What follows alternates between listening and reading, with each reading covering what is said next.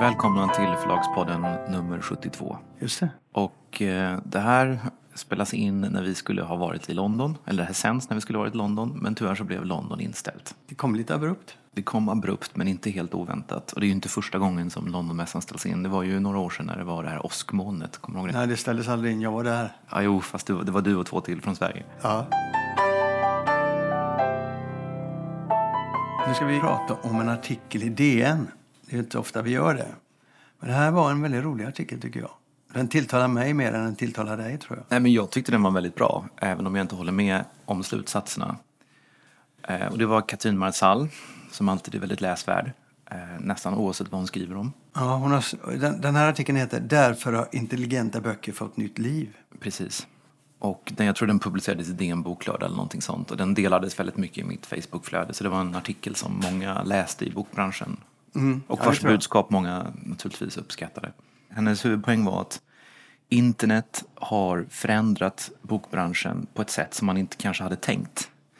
Eh, och det har inneburit att eh, böcker som några, har några år på nacken helt plötsligt kan få ett nytt liv. Och det var det hon skrev om utifrån sin egen erfarenhet om den här boken hon hade skrivit eh, för några år sedan.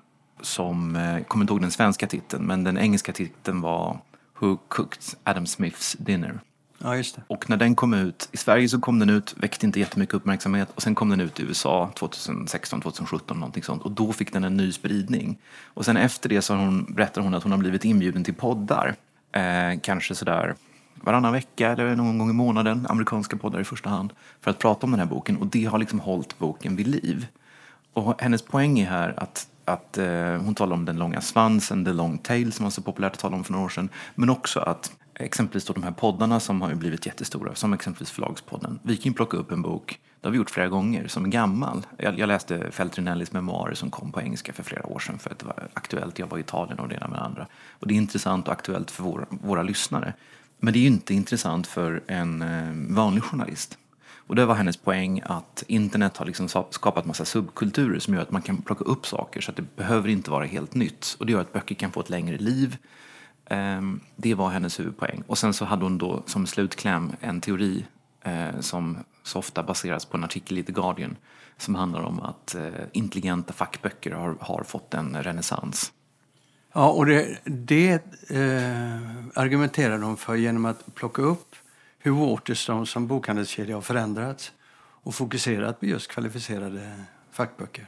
Ja, och hon nämnde också exempelvis att celebritetsbiografier i Storbritannien har minskat ganska mycket. De låg ju jättehögt på topplistorna för, för fem, sex, sju, åtta år sedan men har, har nu nästan försvunnit. Det är ju trender som kommer och går. Men hon har rätt i det. Hon har rätt i sin iakttagelse. Jag tror inte det, men eh, Jo, det tror jag. ja, jag tror hon har fel. Varför?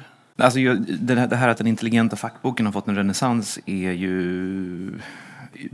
Jag tycker inte att det finns fakta som hon lutar sig mot som understödjer det. Eh, om mina erfarenheter och den statistik som jag har tillgång till i Sverige talar emot det. Eh, om man tar det här exempelvis med celebritetsbiografier så tror jag det handlar väldigt mycket om att de sålde väldigt mycket i dagligvaruhandeln i England, i USA och England och där har också distributionen kollapsat precis som i Sverige. Eh, I Sverige streamas de böckerna istället. Jag, jag är inte helt säker på, jag tror att det handlar mer om andra saker. Sen är det, är, det också så att i England och USA så har du ju en ganska, den läsande eliten är ganska stor. Så att du kan få liksom, du kan få fram stora upplagor, du kan få stora försäljningssiffror på de här eh, titlarna. Men då talar du mot dig själv. Att hon, hon har rätt i det alltså. För den intelligenta Nej. fackboken har en plattform i Storbritannien och USA. Alltså jag är inte säker på, det är klart att den har en plattform, men hennes teori var att den har blivit större och att den, har, den intelligenta kvalificerade fackboken har trängt ut liksom lite mer massmarknad och celebritet. Och att folk söker sig till mer kvalificerade. Och jag vet inte riktigt var, vilka siffror som stödjer det annat än en känsla och en dröm och en önskan. Jag tycker inte att det finns något som tyder på det. Du kan ha rätt i det, men eh, jag sällar mig ändå till hennes eh, gäng. Ja, det är klart jag gör. Intuition snarare än fakta, det är... Nej, men jag, jag, eh, när jag följer branschen och ser eh, försäljningar, jag, tittar på det hela tiden, Mm. följer ju sånt, så ser jag att de, de har en annan profil på sina topplistor än vad vi har. Inte alltid, men väl ofta så. Vilken topplista? Eh, ja, det är ju de som du pratar om. Det är New York Times, det är Bookseller, det är Publishers Weekly. Ja, men New York Times är ju inte exempelvis en topplista som är... Det är ju, liksom, det är ju en eh, väldigt selektiv topplista. Eh, det är ju, The Booksellers topplistor är ju däremot intressanta för de är ju liksom, mäter ju all, all försäljning. Ja, utom Amazon då, Ja. som, har, eh, som har för sig. Men, men New York Times har tillräckligt mycket täckning i sina topplistor för den gruppen av människor som du pratade om alldeles nyss. Eh, och jag ser ju i och för sig förfärande plattheter i, i, i de topplistorna. Men jag ser också när det gäller fackböcker att du hittar väldigt intressanta fackböcker. Ja, men alltså, det är inte det att vi inte hittar intressanta fackböcker. Men om du tittar på den svenska marknaden så har ju upplagorna för kvalificerad facklitteratur halverats på Ja, tio år. ja. Vi kommer inte upp i de upplagor som var tidigare. Sen har vi enstaka exempel som Sapien som hon också nämner i boken. Eller nämner i den här artikeln som, Mm. som exempel på, på den här typen av eh, väldigt kvalificerade fackböcker som alla vill ha idag. Eh, men det är ju liksom enskilda fenomen. Sådana har vi alltid haft och kommer alltid att ha. Men i Sverige finns liksom ingenting som Nej, stödjer men i. Sverige har du inte den typen av fackböcker som du har i Storbritannien. Det har vi pratat om förr. De säljer ingenting i Sverige, de kan sälja mycket i Vi har Storbritannien. väldigt mycket bra facklitteratur i Sverige. Ja, det har vi. Men vi har inte samma profil som de har där. Nej, nej, nej. nej. Ja, Jag tror inte vi kommer vidare här, men jag, Nej. jag tycker inte hon riktigt har stöd för sin teori. Nej, Förutom, men hon har, hon har en väldigt bra poäng i det här att eh, böcker kan få nytt liv. Mm. Och eh, ehm, att man inte behöver, böckerna inte behöver vara så nyhetsberoende i den digitala världen. Och en annan sak som stödjer det som hon inte tar upp, det är ju streamingtjänsterna. Där... Eh, backlisten är väldigt stor. Backlisten är väldigt, väldigt stor. Och eh, folk väljer liksom... Dels har du i den digitala världen så har du ju, det finns ju plats för allt. Så att säga. Även om nyhetsflödet kanske inte plockar upp backlist så har du ju plats för allting. Och folk lä- läser och lyssnar på ett annat sätt. Eh, Den fysiska bokhandeln, när all försäljning gick genom den fysiska bokhandeln så var ju nyhetsfokus egentligen mycket större. Ja, det var det. Och det blir intressant nu, för nu börjar man se också att man i bokhandeln, den fysiska boken, börjar bli synligare. När det gäller backlisten så börjar den bli synligare även i bokhandeln. Man ser att det finns en affär där.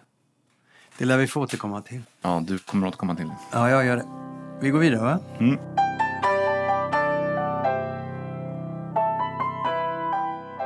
Vi följde ett litet utbyte på internet. Just det. Och, och, och det var, alltså jag tappade faktiskt tilltron till mänskligheten när jag följde det.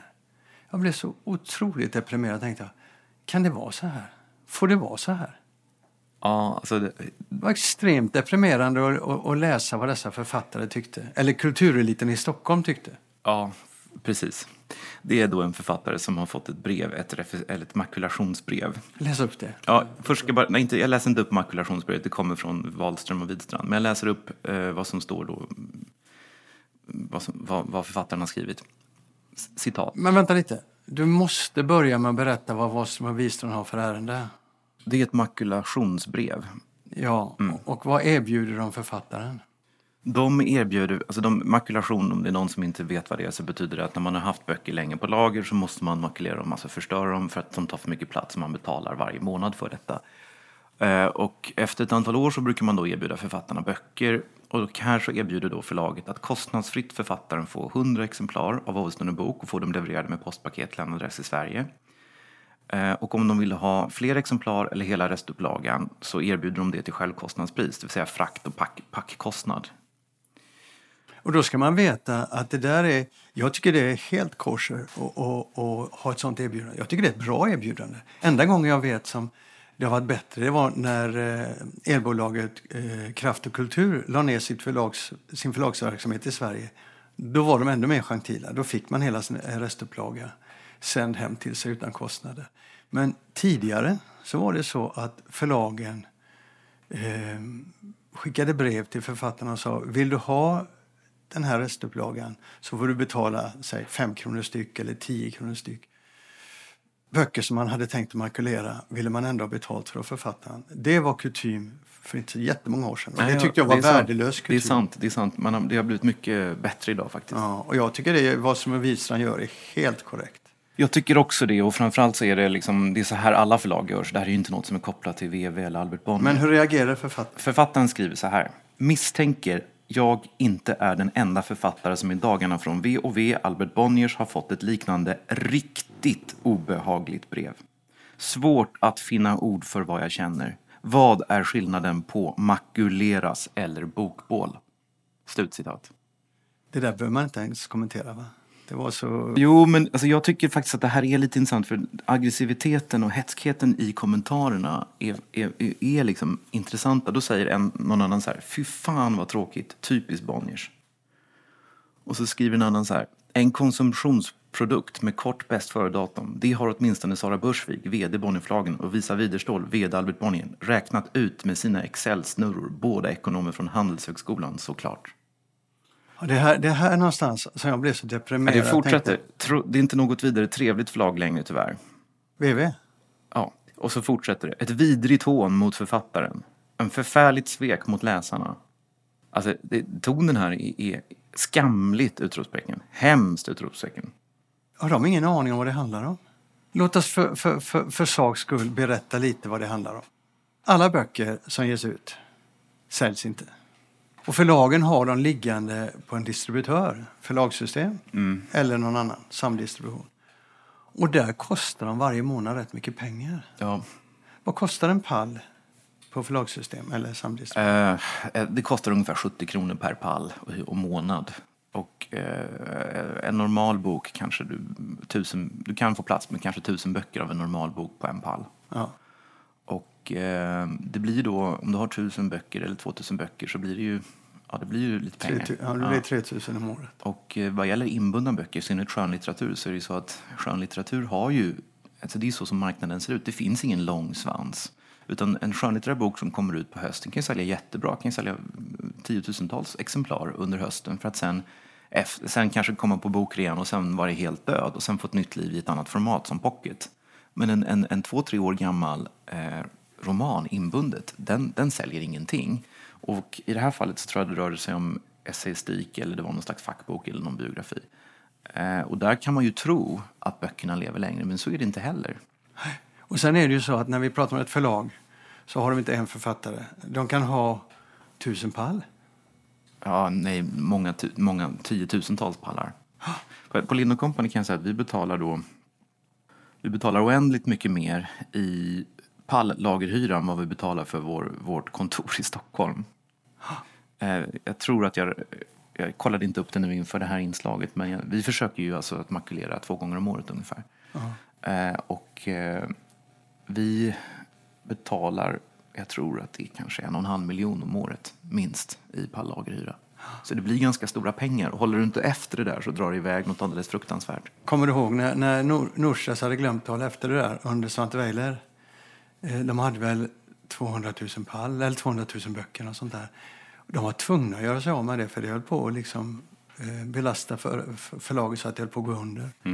Och då sålde de det till en sån här nasare, stora delar av det sålde de till en nasare som säljer böcker ur ur bakluckan på sin bil. Och han stod bland annat på, på eh, Slussen och Svante gick förbi där. Och han fick ju ångest när han såg de här böckerna som han hade sålt för fem kronor styck. Kostade 25-30 kronor. Jättebra böcker. Jag köpte några där. Fantastiska böcker. Men jag förstod ju hur förlagsekonomi ser ut så jag förstod ju att det var tvunget att göra något. Men det kanske var lite taskigt att han stod och sålde dem på Slussen eh, och konkurrerade med de andra böckerna. Men där kommer du in på en annan aspekt. Och det är ju om man ska liksom tänka på det här inte bara förlagsekonomiskt, eller både förlagsekonomiskt och lite mer, med, lite mer eh, översiktligt sådär. Det finns ju, det är, klart att det, kan, det är klart att det är tråkigt att skicka böcker för makulatur och bränna upp dem. Men eh, ibland så kanske det är bättre att göra det än att sälja liksom hundratusentals böcker för fem kronor styck eller tre kronor styck. För att du dumpar också marknaden. Och du får, jag ser att du suckar och skakar på huvudet. Jag, jag, jag, jag menar bara att det inte är helt lätt heller. Alltså man kan, man kan, i, I vissa fall så kan man bli av med de här böckerna eh, på det här sättet. Men, men du får aldrig ut de volymer som du behöver. Men även om, och skulle du få ut de volymerna som du behöver så är det tveksamt om du gör marknaden och författarna en tjänst. Ja. Men sen är det ju så att eh, författarna erbjuds ju böckerna. Vad är problemet? De kan ju ha dem i 20 år, 30 år, 40 år. Nej, men när man läser de här kommentarerna, men man bortser från att den här otroligt hetska, aggressiva, nedlåtande, hånfulla tonen. Ja. Alltså, de talar om Excel-snurror och Handelshögskolan och sådär. Om man, om man bortser från det så, så, ehm, så tycker jag att det är så konstigt att så intelligenta människor inte kan förstå att det här faktiskt inte handlar om bokbål. Det handlar inte om att man monterar ner kulturen utan det handlar om eh, helt enkelt praktiska eh, en praktisk hantering av ett problem som bara måste, måste ordnas. Alltså, när, jag, när jag läser dem så blir jag så förtvivlad för jag tänker så här.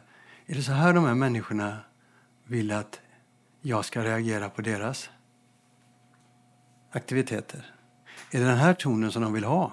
De är okunniga, de är gapiga, de är skrikiga, de är otrevliga, de är allting. Eh, de är deprimerande.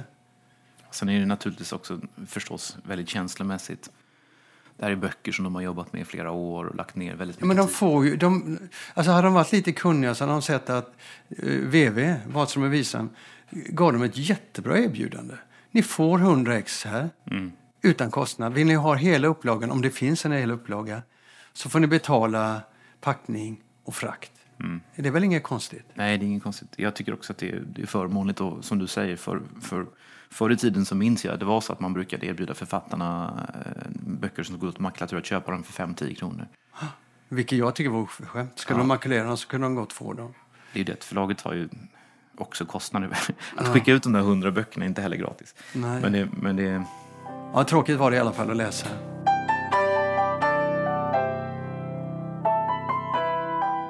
Apropå nätkommentarer och nättrådar så har vi en till vi vill ta upp. Ja, mm, alltså det, var, eh, det här var också en artikel som jag såg hade delats på Facebook av en författare som eh, slagit igenom här eh, i mogen ålder, eller ja, inte mogen ålder, i medelåldern kan man säga. Samuel Karlsson som, som skriver deckare på Lind Company. Och han hade delat en artikel av en författare som heter Gustav Skördeman som är 54 år och som debuterar på Polaris. Och han har tidigare skrivit för manus för film och tv. Och han hade då, eh, när han hade skickat runt det här manuset och sådär, så har han fått kommentaren att han är lite för gammal. Och det var något förlag som hade sagt till honom att tyvärr är du en medelålders man. Ehm, och poängen är då helt enkelt att det är väldigt svårt att marknadsföra en, en medelålders man. Och jag tyckte vi skulle ta upp det här för att jag känner tyvärr igen eh, resonemanget. Nu har ju vi exempelvis gett ut Samuel Karlsson och vi ger ut många eh, Samuel själv var ju väldigt eh, noga med det, att berätta om sin egen situation. Ja, Han kände igen sig i, i, i, i, den här författaren. han kände igen sig därför, därför han delade det. Ja. Han pekar på någonting som är väldigt viktigt i marknadsföring av böcker. Det är hur du ser ut, det är vad du har för bakgrund, det är hur intressant du är. Nu är ju Samuel väldigt intressant, tycker jag. Ja, han är mycket mer intressant än vad han själv tror. Ja. Men, men eh, han har ju helt rätt i att det är så att om vi kommer med en debutant som är en man i 55-årsåldern så har vi en uppförsbacke som är gigantisk.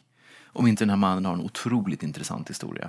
Och med intressant historia så menar jag en ovanlig historia. Det, det, det, en, en normal person så att säga har inte en intressant historia utan det ska vara något alldeles exceptionellt. Det ska vara en person som har vallat får i Australien och liksom eh, levt på Saharas steppmarker med ökenvargar. Alltså det måste vara något, något särskilt. Ehm, men om du har en debutant, en, en ung kvinna i 25-årsåldern som är dessutom snygg, då är det liksom perfekt. Idealet, idealet, nu börjar hon bli lite äldre, men idealet är liksom eh, ehm, eh, Emily Skepp, det är idealet på något sätt. Ung, söt, blond, snygg.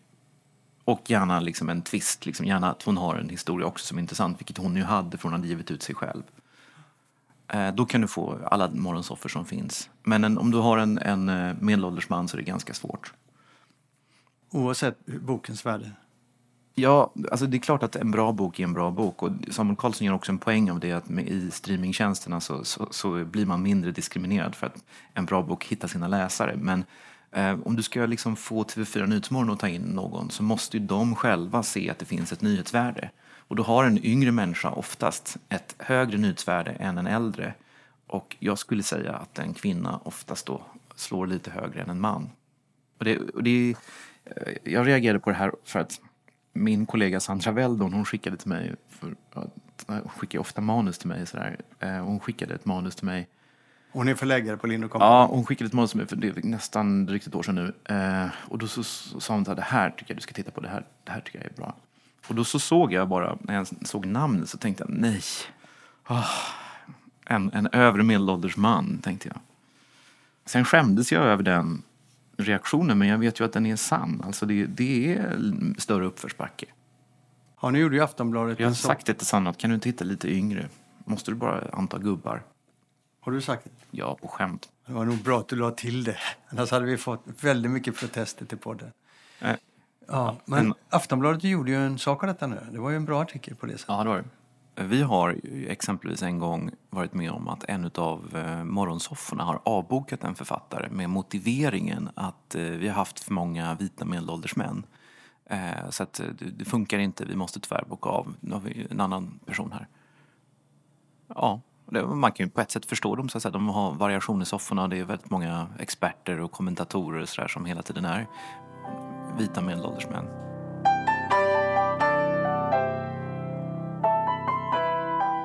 Nu ska vi ta en av dina fam- favoritfrågor för tillfället. Nämligen att världens största förlagsgrupp, Penguin Random House, har meddelat alla förlag, inklusive ert förlag, att ni inte längre får rättigheter till deras böcker på streamingplattformar. Just det, och det här var ju en obehaglig nyhet som slog ner som en bomb, men ändå inte. För att Penguin Random House gick ut för, jag vet inte när det var, men det var ja, i början av året var det faktiskt. Så gick de ut och drog tillbaks sina egna titlar då från streamingtjänsterna i Sverige. Ja. Och, och vi, vi ska säga också att Svensk Bokhandel har på ett väldigt bra sätt Ja. beskrivit detta. Ja, så att, men redan då, det var här tror jag var kring den 17 januari någonting sånt, då försvann alla de engelskspråkiga titlarna som utgetts av Penguin Random House.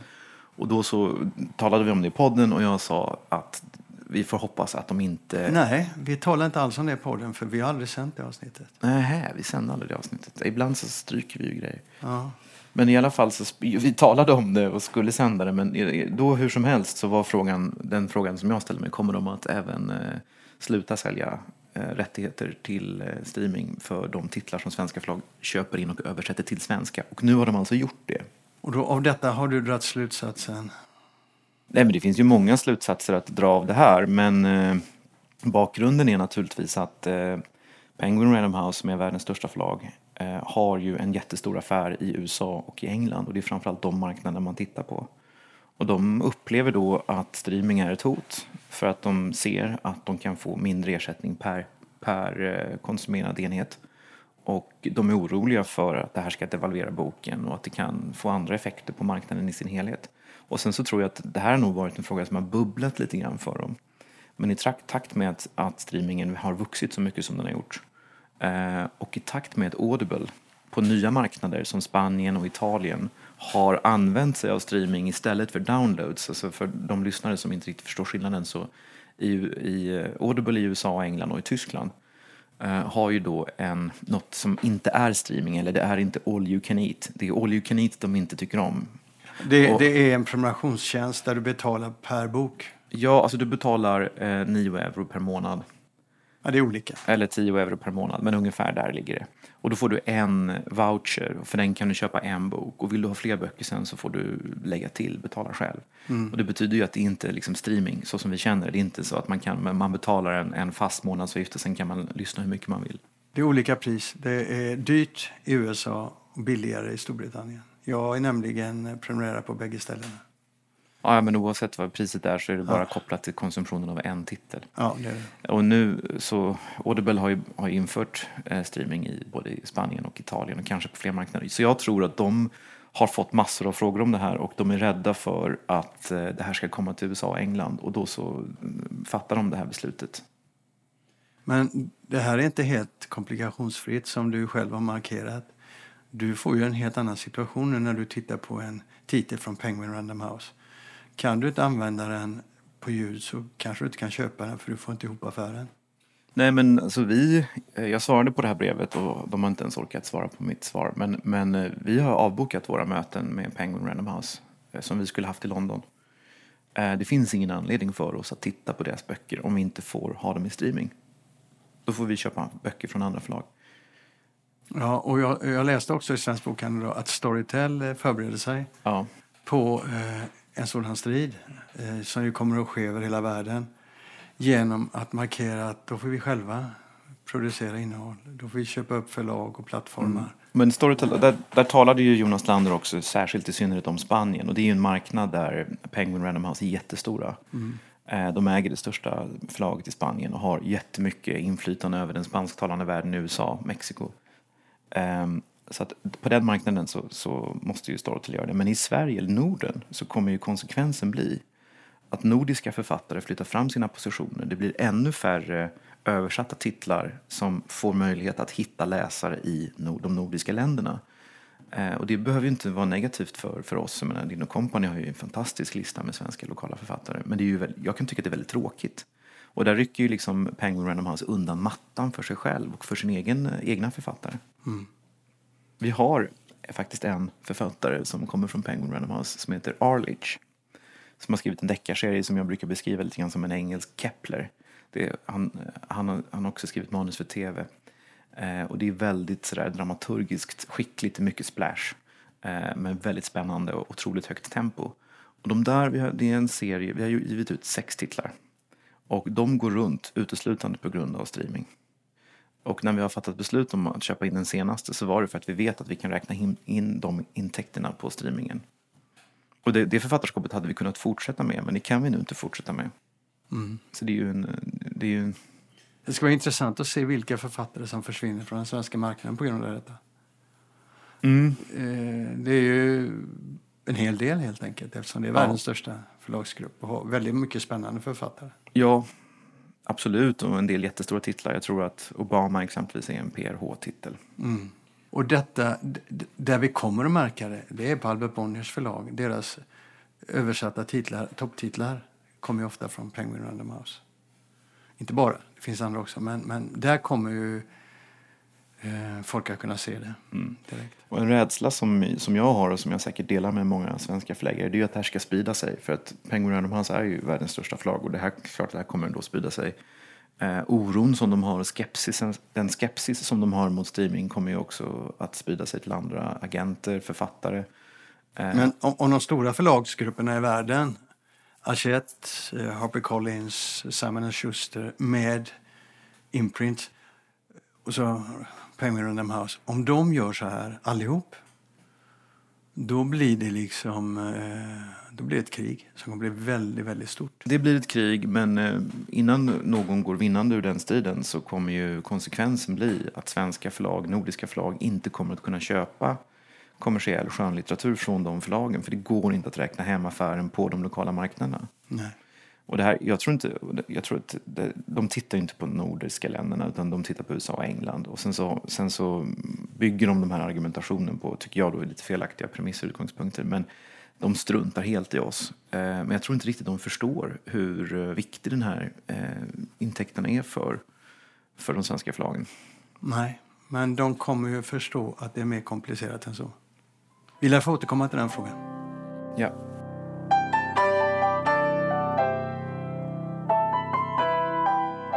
Det var allt för Förlagspodden 72. Vi ses om två veckor. gör vi. Hej då.